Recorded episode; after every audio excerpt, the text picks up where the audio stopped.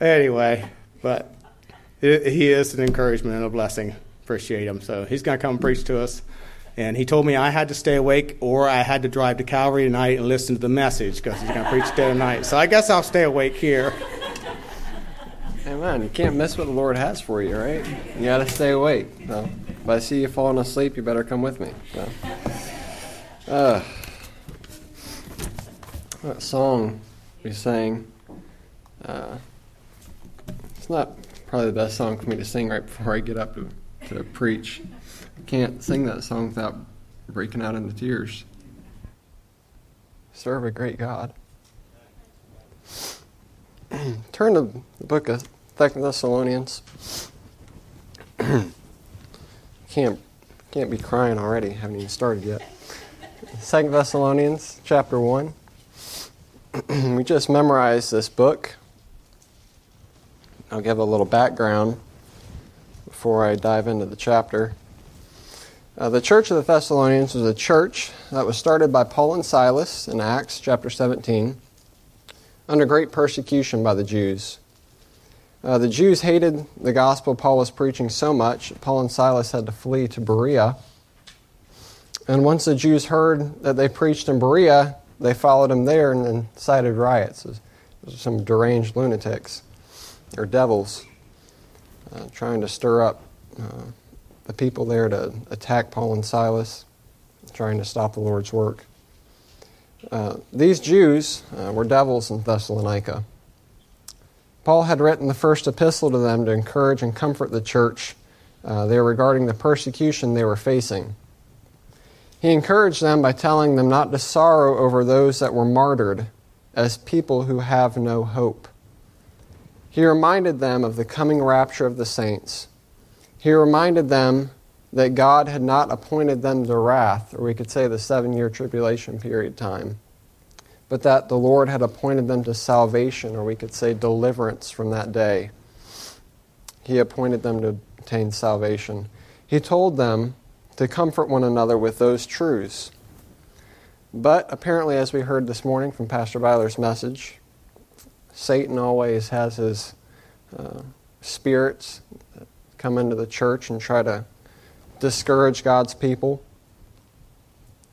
Apparently, there was an attempt by Satan to discourage the church at Thessalonica by having one of his wolves teach that the tribulation period was already upon them.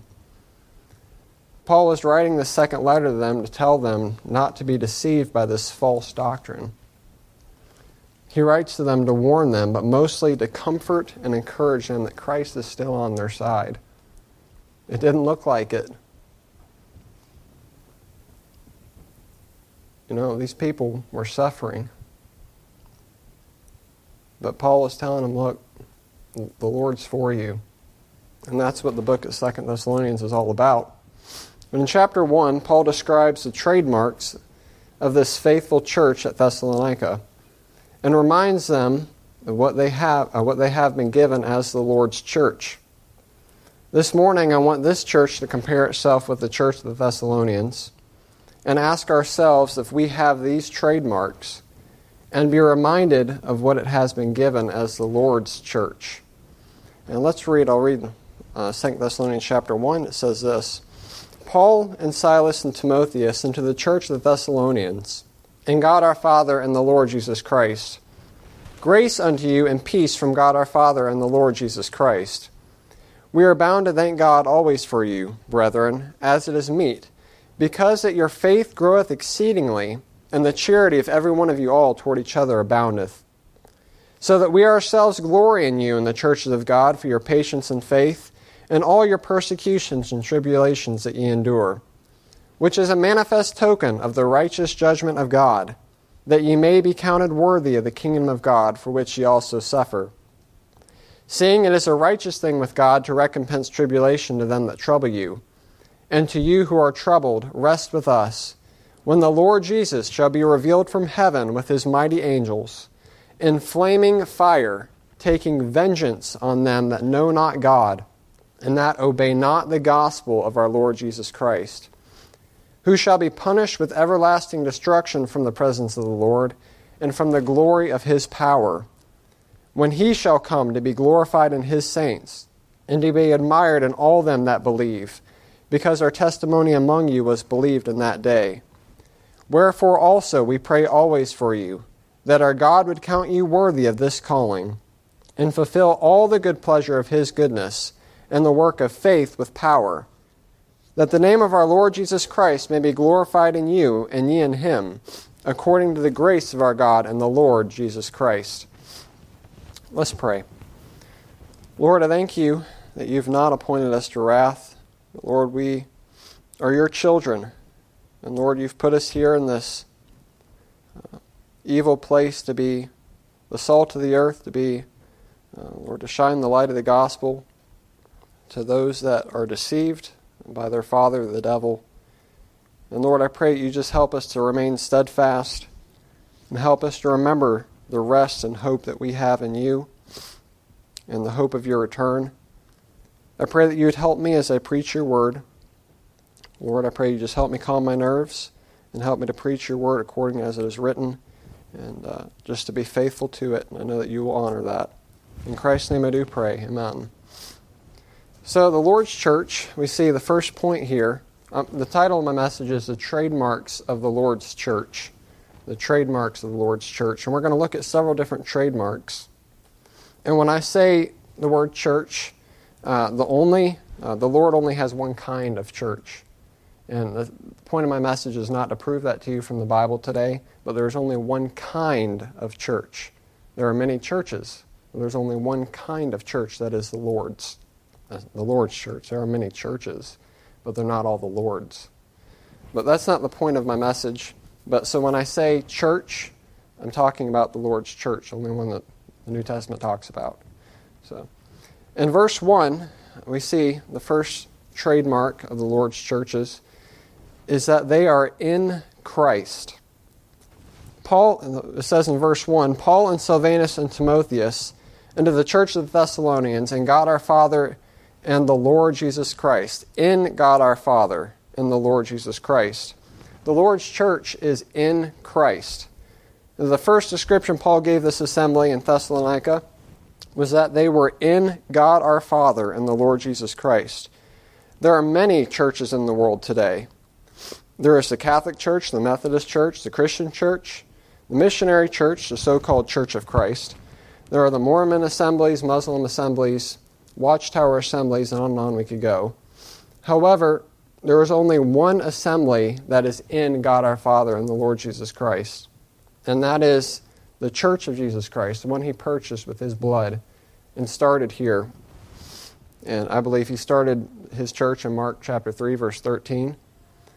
And Jesus said that he would build his church, and the gates of hell would not prevail against it. This church of, at Thessalonica was the Lord's. It wasn't Peter's, it wasn't Paul's, it wasn't Silas's, it wasn't whoever the pastor was there, it was the Lord's church. And, you know, some of us, probably everyone here, attended the wedding of Andrew and Hannah Reynolds uh, last uh, yesterday. Now, the wedding was a celebration of a union of two separate individuals. Now, as much as Pastor probably doesn't want to admit it, Hannah Byler is not a Byler anymore. She's, Hannah Byler doesn't exist anymore. Her name's Andrew Reynolds. She has become one with her husband. They are one flesh, one unit, and they no longer function as separate individuals anymore. They, they function as one. Likewise, the church is one with Christ. Turn to Ephesians chapter 5. Ephesians chapter 5. There are several passages that explain this, but this one is the best, I believe.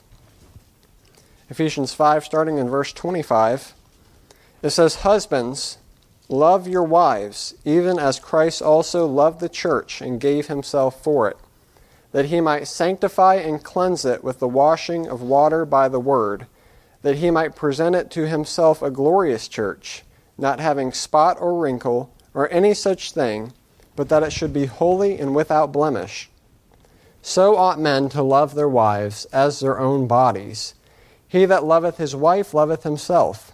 For no man ever yet hated his own flesh, but nourisheth and cherisheth it, even as the Lord uh, the church. For we are members, speaking to that specific church at Ephesus, for we are members of his body, of his flesh, and of his bones. For this cause shall a man leave his father and mother, and shall be joined unto his wife, and they two shall be one flesh. This is a great mystery but I speak concerning Christ and the church. Nevertheless, let every one of you in particular so love his wife even as himself, and the wife see that she reverence her husband. So we see here that the church, the body of Christ, is in Christ. The church is the bride of Christ. He is the husbandman, and the church is his bride. We're his. Uh, no, that's, that's a wonderful blessing to know that we are the Lord's possession. We are the Lord's bride.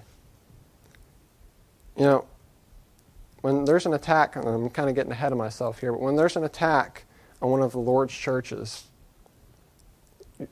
whoever's attacking, they're attacking the Lord's bride.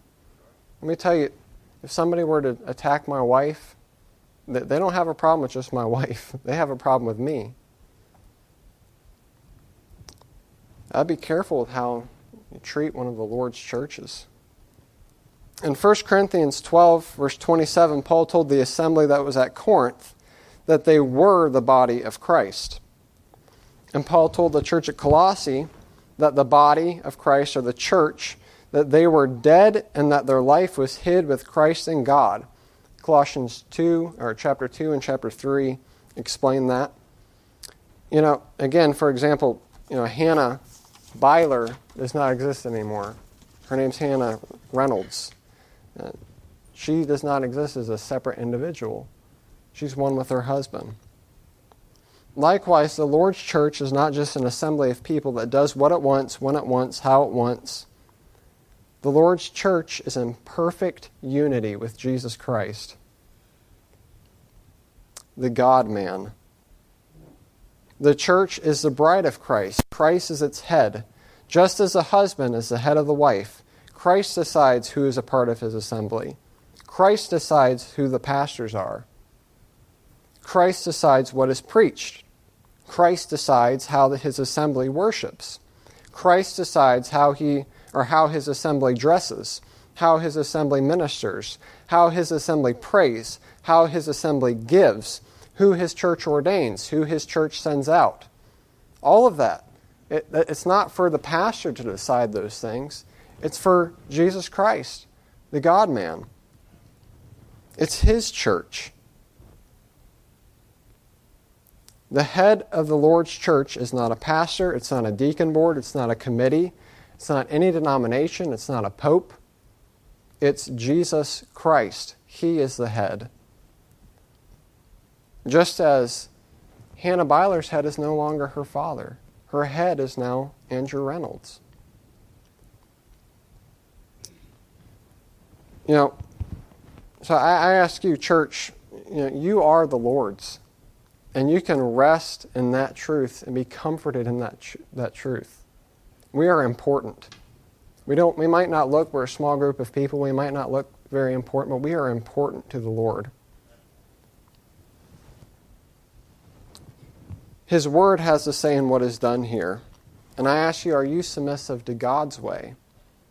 Not your way, but are you submissive to God's way?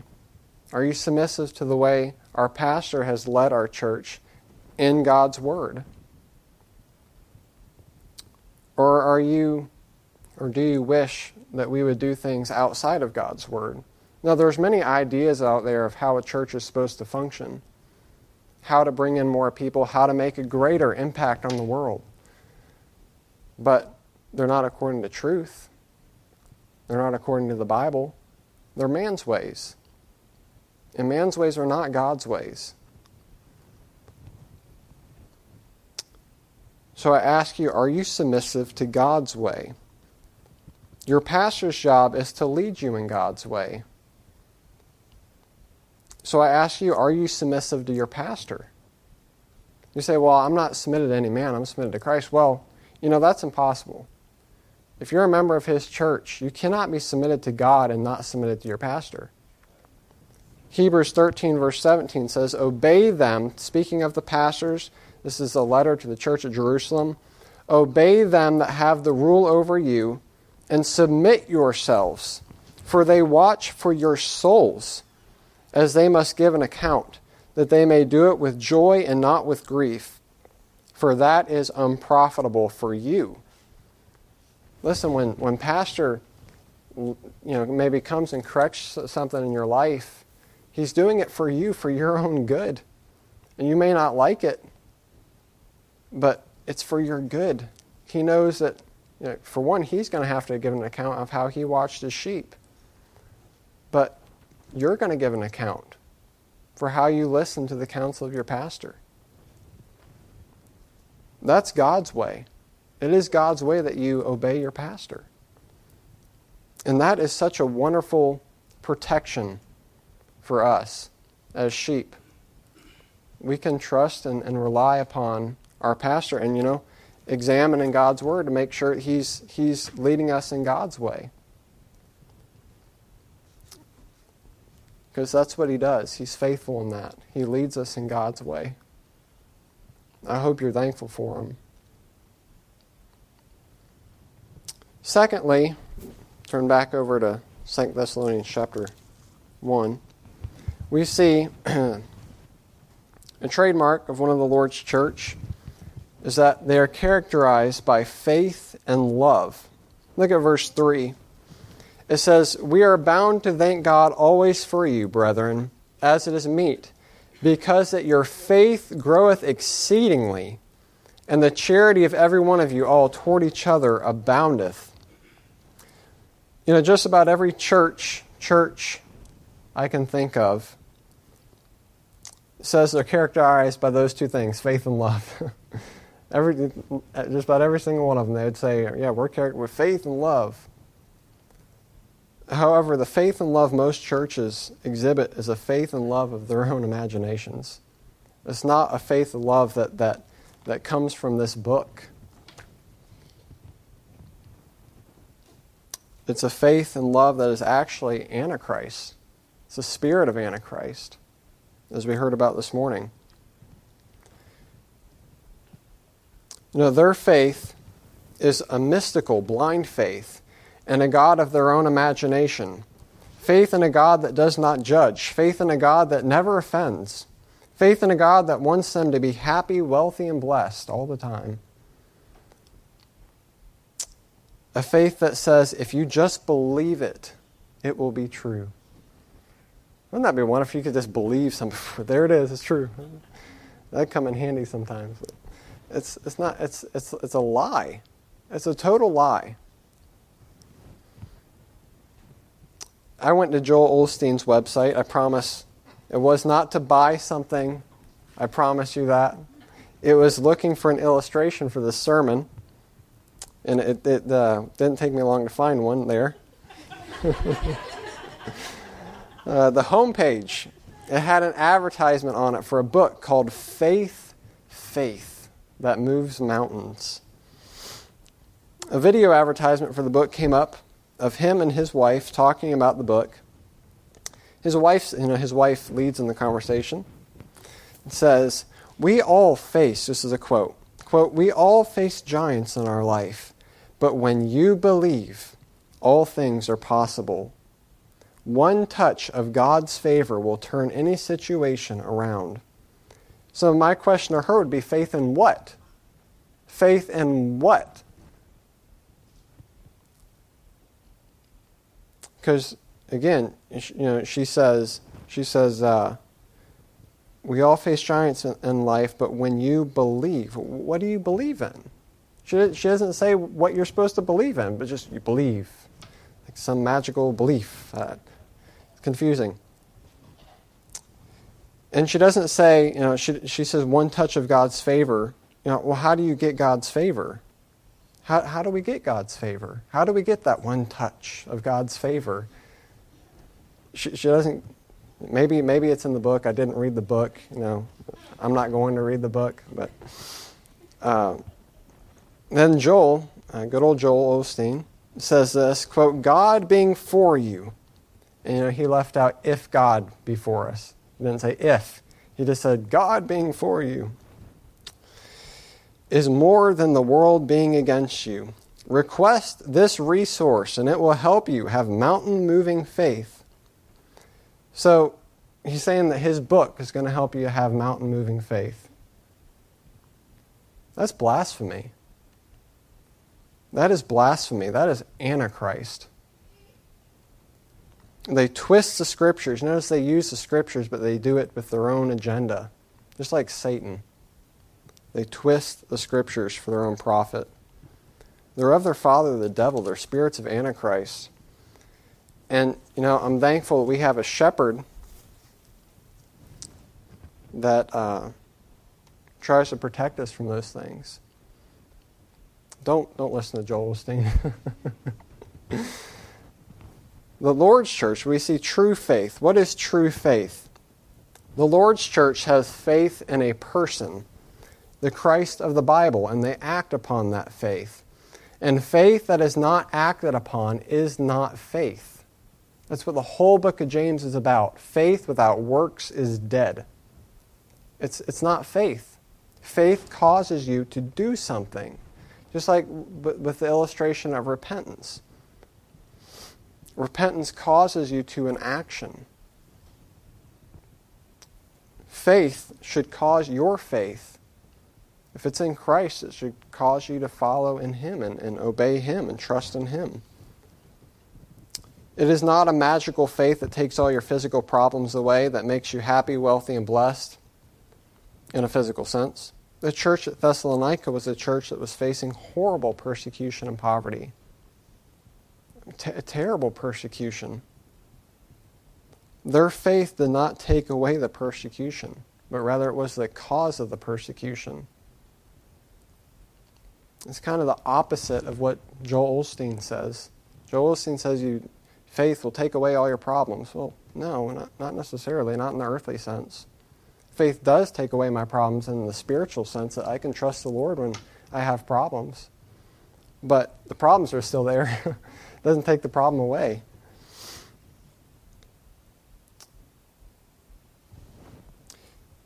You know, it, it says, despite, you know, despite this persecution that they were facing, Paul said that their faith growed exceedingly, which means to increase beyond measure. Wow. Through the hardships that they were going through, their faith growed exceedingly. And let me tell you, that is a trademark of the Lord's church. It should be. And we're coming, you know, we live in dark days, and the days are growing darker and, and more and more evil. But that ought not hurt or cause us to, to lose our faith. It should cause us to grow in our faith. So, what is your faith in? Is your faith in yourself, a God of your imagination, or the God of the Bible? If you have faith in God of the Bible, will you act upon that faith? Do you act upon that faith? Faith without works is dead. Biblical faith will grow exceedingly, and so will your obedience to that faith. Do you live in fear? You know, there was a slogan that was going around during the COVID shutdowns. Faith, you know, what, what did it say? It said, uh, "Faith without fear over faith," or something like that. But that that should be how we live. We should have faith over fear.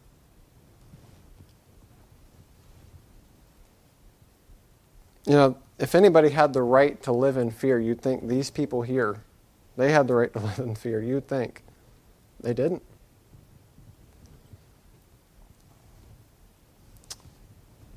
the other thing we see, and I got to keep moving here. The other thing we see is that uh, that the church is characterized by is by love. And again, just about every kind of church I can think of says it's characterized by love. However, their love is a love of their own imaginations. It's a love that never judges, that accepts everyone. Now, have you ever seen church signs that say, All are welcome? All are welcome. I, have seen those frequently. You know, I, maybe those people that, that, that put that up, they have good intentions, but that's not biblical. It's not biblical. Turn to Second Thessalonians just a page over. Second Thessalonians chapter 3 verse 6 verse 6 through 15 says Paul told them, Now we, this is a church that's characterized by love. Now we command you, brethren, in the name of our Lord Jesus Christ, that ye withdraw yourselves from every brother that walketh disorderly, and not after the tradition which ye received of us.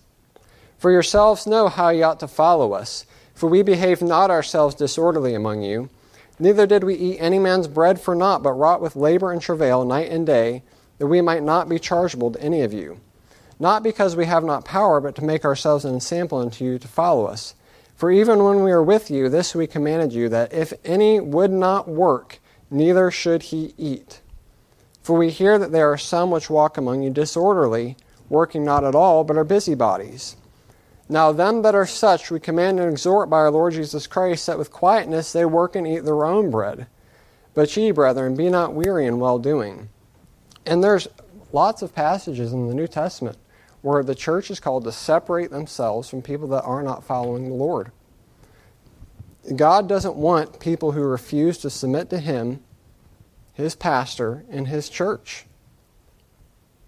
Now, all are welcome in the sense that they're welcome to come and repent of their ways and to follow the ways of the Lord. We, we want all to come. Praise the Lord for that. No man can sin greater than, than what the Lord will forgive. The Lord will forgive everybody. And we do welcome all in the sense that they come and repent of their sins. But if they're not willing to repent of their sins, Paul actually tells us to do the opposite. The Lord told us to do the opposite of that. He said, A little leaven leaveneth the whole lump. Get rid of the leaven. Get rid of the sin out of your church because it'll infect everybody. Get, get rid of it. But, you know, how many churches practice church discipline? Not very many and not in a biblical way, those that do. You know, there's not a much more loving thing a church can do than practice church discipline. It's, it shows love from the, from the pastor and the leadership that, that of us to protect us. But it also shows love to that person that's being disciplined. What did Paul say? He said, Count him not as an enemy, but admonish him as a brother that he would turn from his ways. That's biblical love. So I ask you, do you have biblical love that is growing? Do you love the Lord and his, and his body enough to trust the leadership of the pastor when it doesn't seem so loving? When sin has to be dealt with, sin can be messy. It can be hard for the pastor to lead in something like that. Thirdly, we see the Lord's churches are also characterized by their uh, endurance through persecution and tribulation. Look at verse 4. Verse 4 says, So that we ourselves glory in you, in the churches of God, for your patience and faith, and all your persecutions and tribulations that ye endure which is a manifest token of the righteous judgment of God, that ye may be counted worthy of the kingdom of God for which ye also suffer, seeing it is a righteous thing with God to recompense tribulation to them that trouble you. You know, Jesus said, I will build my church, and the gates of hell shall not prevail against it. And the Lord's church is advancing toward the gates of hell. Praise the Lord for that. We're in a war, and we're, we're storming the gates of hell as a church. But let me tell you something. You know, we're under, as a church, we're under great attack. We're in a war. And Satan, Satan doesn't want us to storm the gates of hell. We're under great attack. There are many spirits of Antichrist out there. But, you know, despite Satan's attacks, Lighthouse Baptist Church is still here. Isn't that wonderful? Think about all the attacks we've faced as a church. We're still here.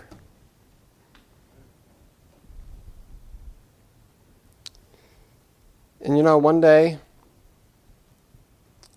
I pray it never happens. If this church was to sink, to go away from the Bible, that's the only way it's going to be destroyed is if it goes away from the Bible. If it does, Lord will still have his faithful churches in the world. The gates of hell will not prevail against the church.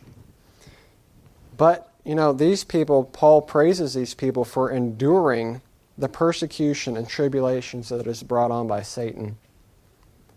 But the question could be asked why does God allow his churches to go through the persecutions and tribulations brought on by Satan and his children? Well, verse 5 and 6 tell us. It says, which is talking about their, pers- uh, their patience and faith and all the persecutions and tribulations that they're enduring, which is a manifest token of the righteous judgment of God, that ye may be counted worthy of the kingdom of God for which ye also suffer seeing it is a righteous thing with God to recompense tribulation to them that trouble you.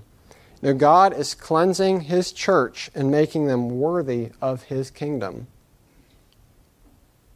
Verse 5, that's what verse, uh, verse 5 says it's a manifest token of the righteousness of God that we may be counted worthy of the kingdom of God for which we're suffering.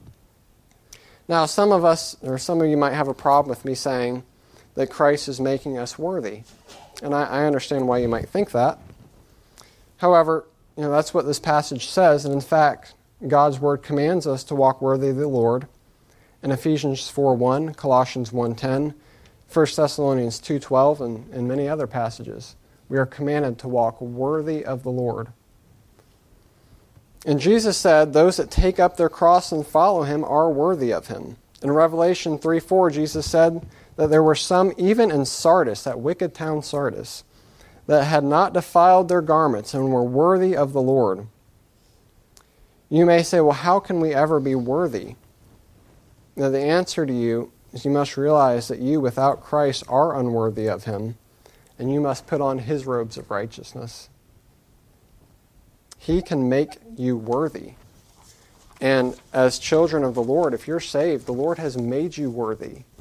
He's justified you, He's made you worthy of Him so much that he bought you with his blood. You don't get any more worthy than that. The blood of Christ is what has bought you. That's how much your worth is. He will make you worthy through his sacrificial blood. He will justify you and make you worthy of him. If you are saved, you have the worth of the shed blood of Christ. You are worthy. Praise the Lord for that. And because he has made you worthy, you must learn to walk worthy of him. And all the epistles, as you read the epistles, that, that, that gets referenced many times that we are commanded to walk worthy of the Lord. And the persecution the church goes through is allowed by God for the purpose of cleansing, testing, trying, and making it worthy of Him. There's a quote that says this quote, where suffering is coupled with righteous endurance, God's work is done. The fires of persecution and tribulation were like the purifying fires of a refiner, burning away the dross from the gold, bringing forth a pure, precious metal. Application would be you know, will we as a church be burnt out? When suffering and persecution comes, will we be like the church at Thessalonica, like the church of the Thessalonians, and continue to be faithful? And if we do, the Lord will count us worthy of Him. Or will we sink? Will we give up? You know, Judas, it looked like Judas was one of the one of those in his church that was faithful, but turned out he had no part in Christ. And we've seen people like that come and go in our church. They look they look good, but they depart. There's two judgments going on here. Look at verse 6. So we see the first point is the Lord is making us worthy of Him. Secondly, seeing it is a righteous thing with God to recompense tribulation to them that trouble you. There are two kinds of people being judged. One is being judged worthy, and that's the Lord's faithful churches. The other is being judged as condemned. God is judging His faithful churches worthy because of their patience and faith in Him, despite the persecution, and he is condemning the world through his churches. There's a perfect example of this in Hebrews 11, verse 7. It says, By faith, Noah, being warned of God of things not seen as yet, moved with fear, prepared an ark to the saving of his house, by the which he condemned the world and became heir of the righteousness which is by faith. So, how did Noah condemn the world? Well, he moved with fear and prepared an ark and got in the ark. You know how we as a church condemn the world? We stay faithful to him. Despite the persecutions we face, we stay faithful to the Lord. And in doing so, as his bride, as we stay faithful to our great husbandman, the Lord will reward us. And let me tell you something the Lord's coming back. And those that have done his church wrong, the Lord is going to bring recompense upon them, his vengeance upon them. When the Lord's church is persecuted for preaching righteousness by saying things like God hates sodomy, God hates parents taking their children to drag shows, which has been going on a lot. I don't know if you've been paying attention to the news. God hates socialism. God hates contemporary Christian music. God hates corrupt Bible versions. God hates lack of separation. Those that persecute the church for saying such things are opposing Christ himself, and he will take his vengeance out on them. You say, that sounds terrible. Well, it's what the passage says. We serve a holy and righteous God, and the Lord loves us and loves his church so much that there's coming a day when all those that have treated it wrongfully, he's going to judge. Fourthly, I must hurry. Are you awake? Are you still awake? Okay. The Lord's church has a rest. Fourthly, the Lord's church has a rest. We see, um, let's see, I didn't put my verse down. Where is that at?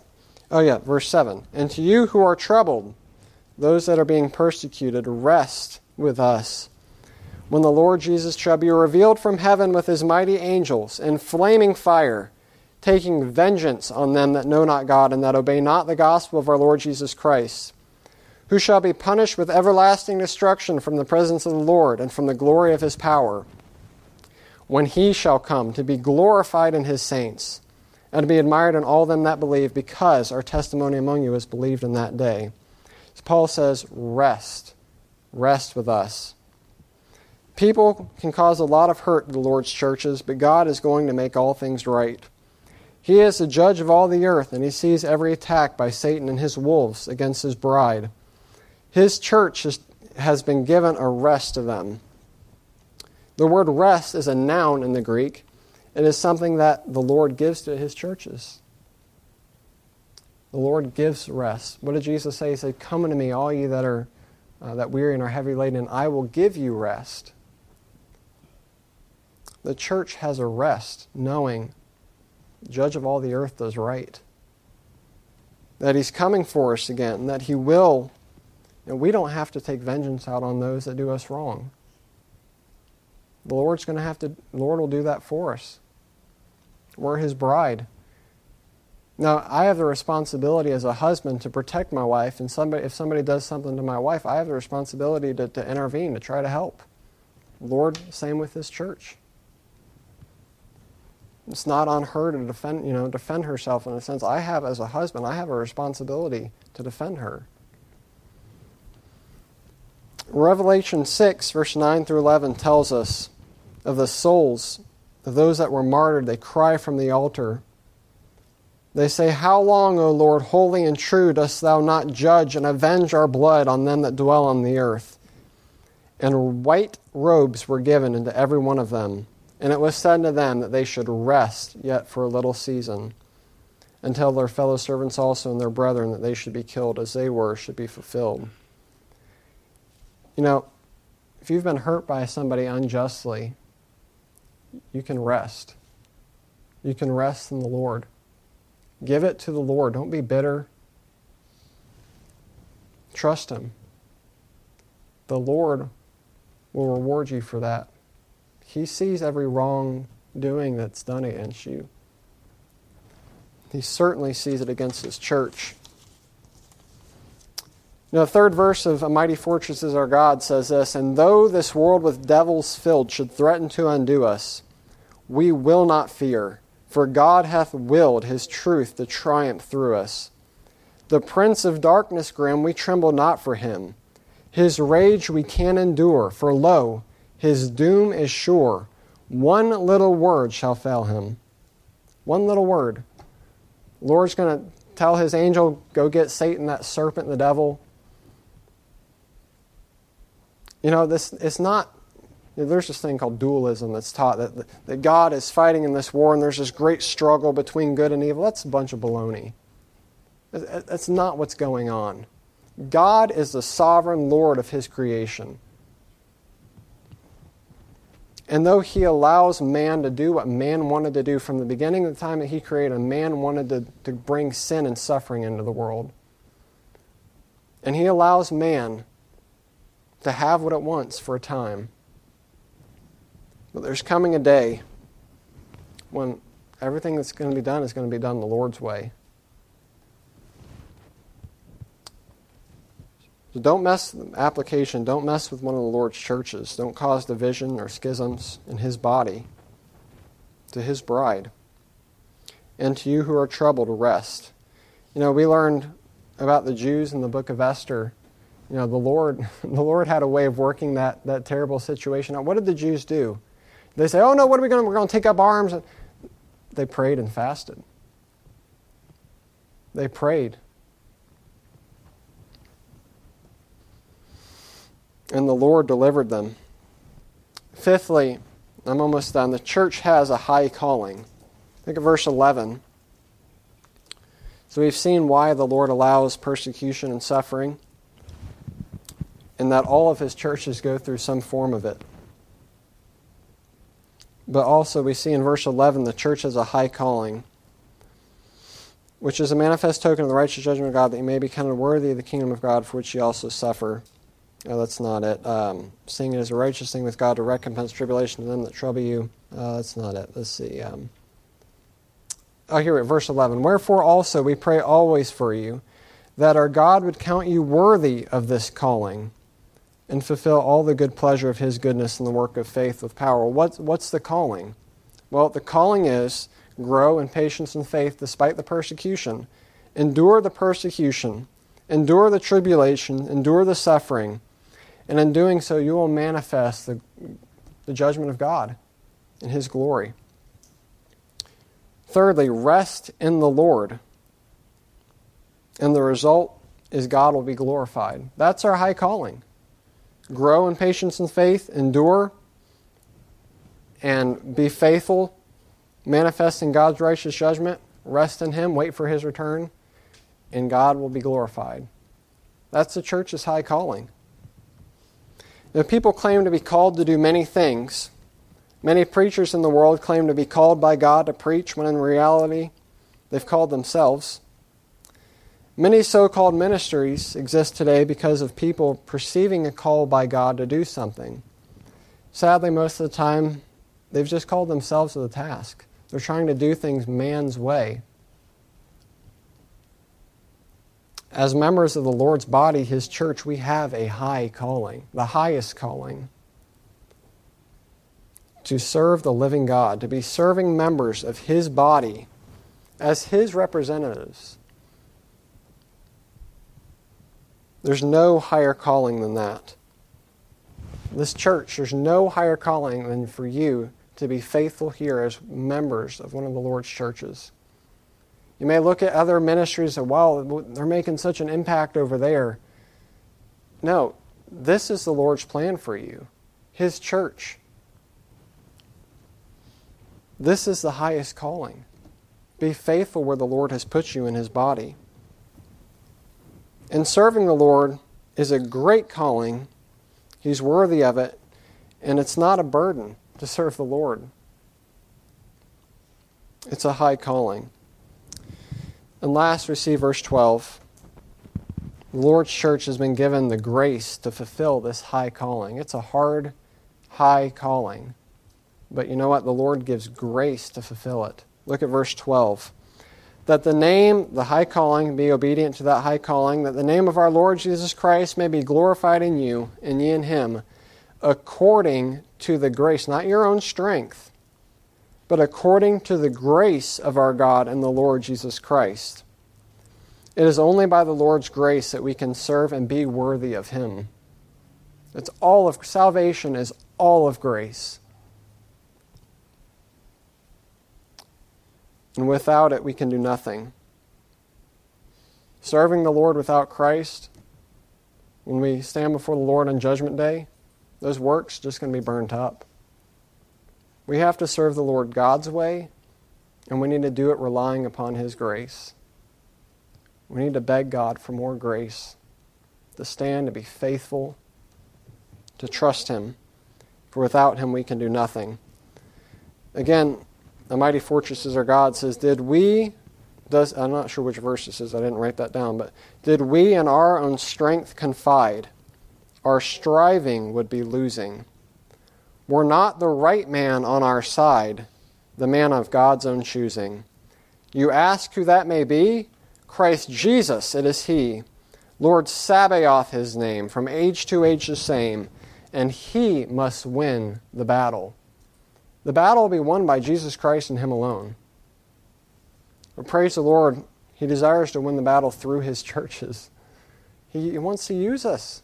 Praise the Lord for that. We have a great and wonderful high calling.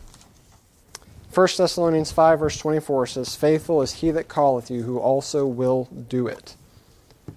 This church can be faithful amidst Satan's attacks, but only by God's grace.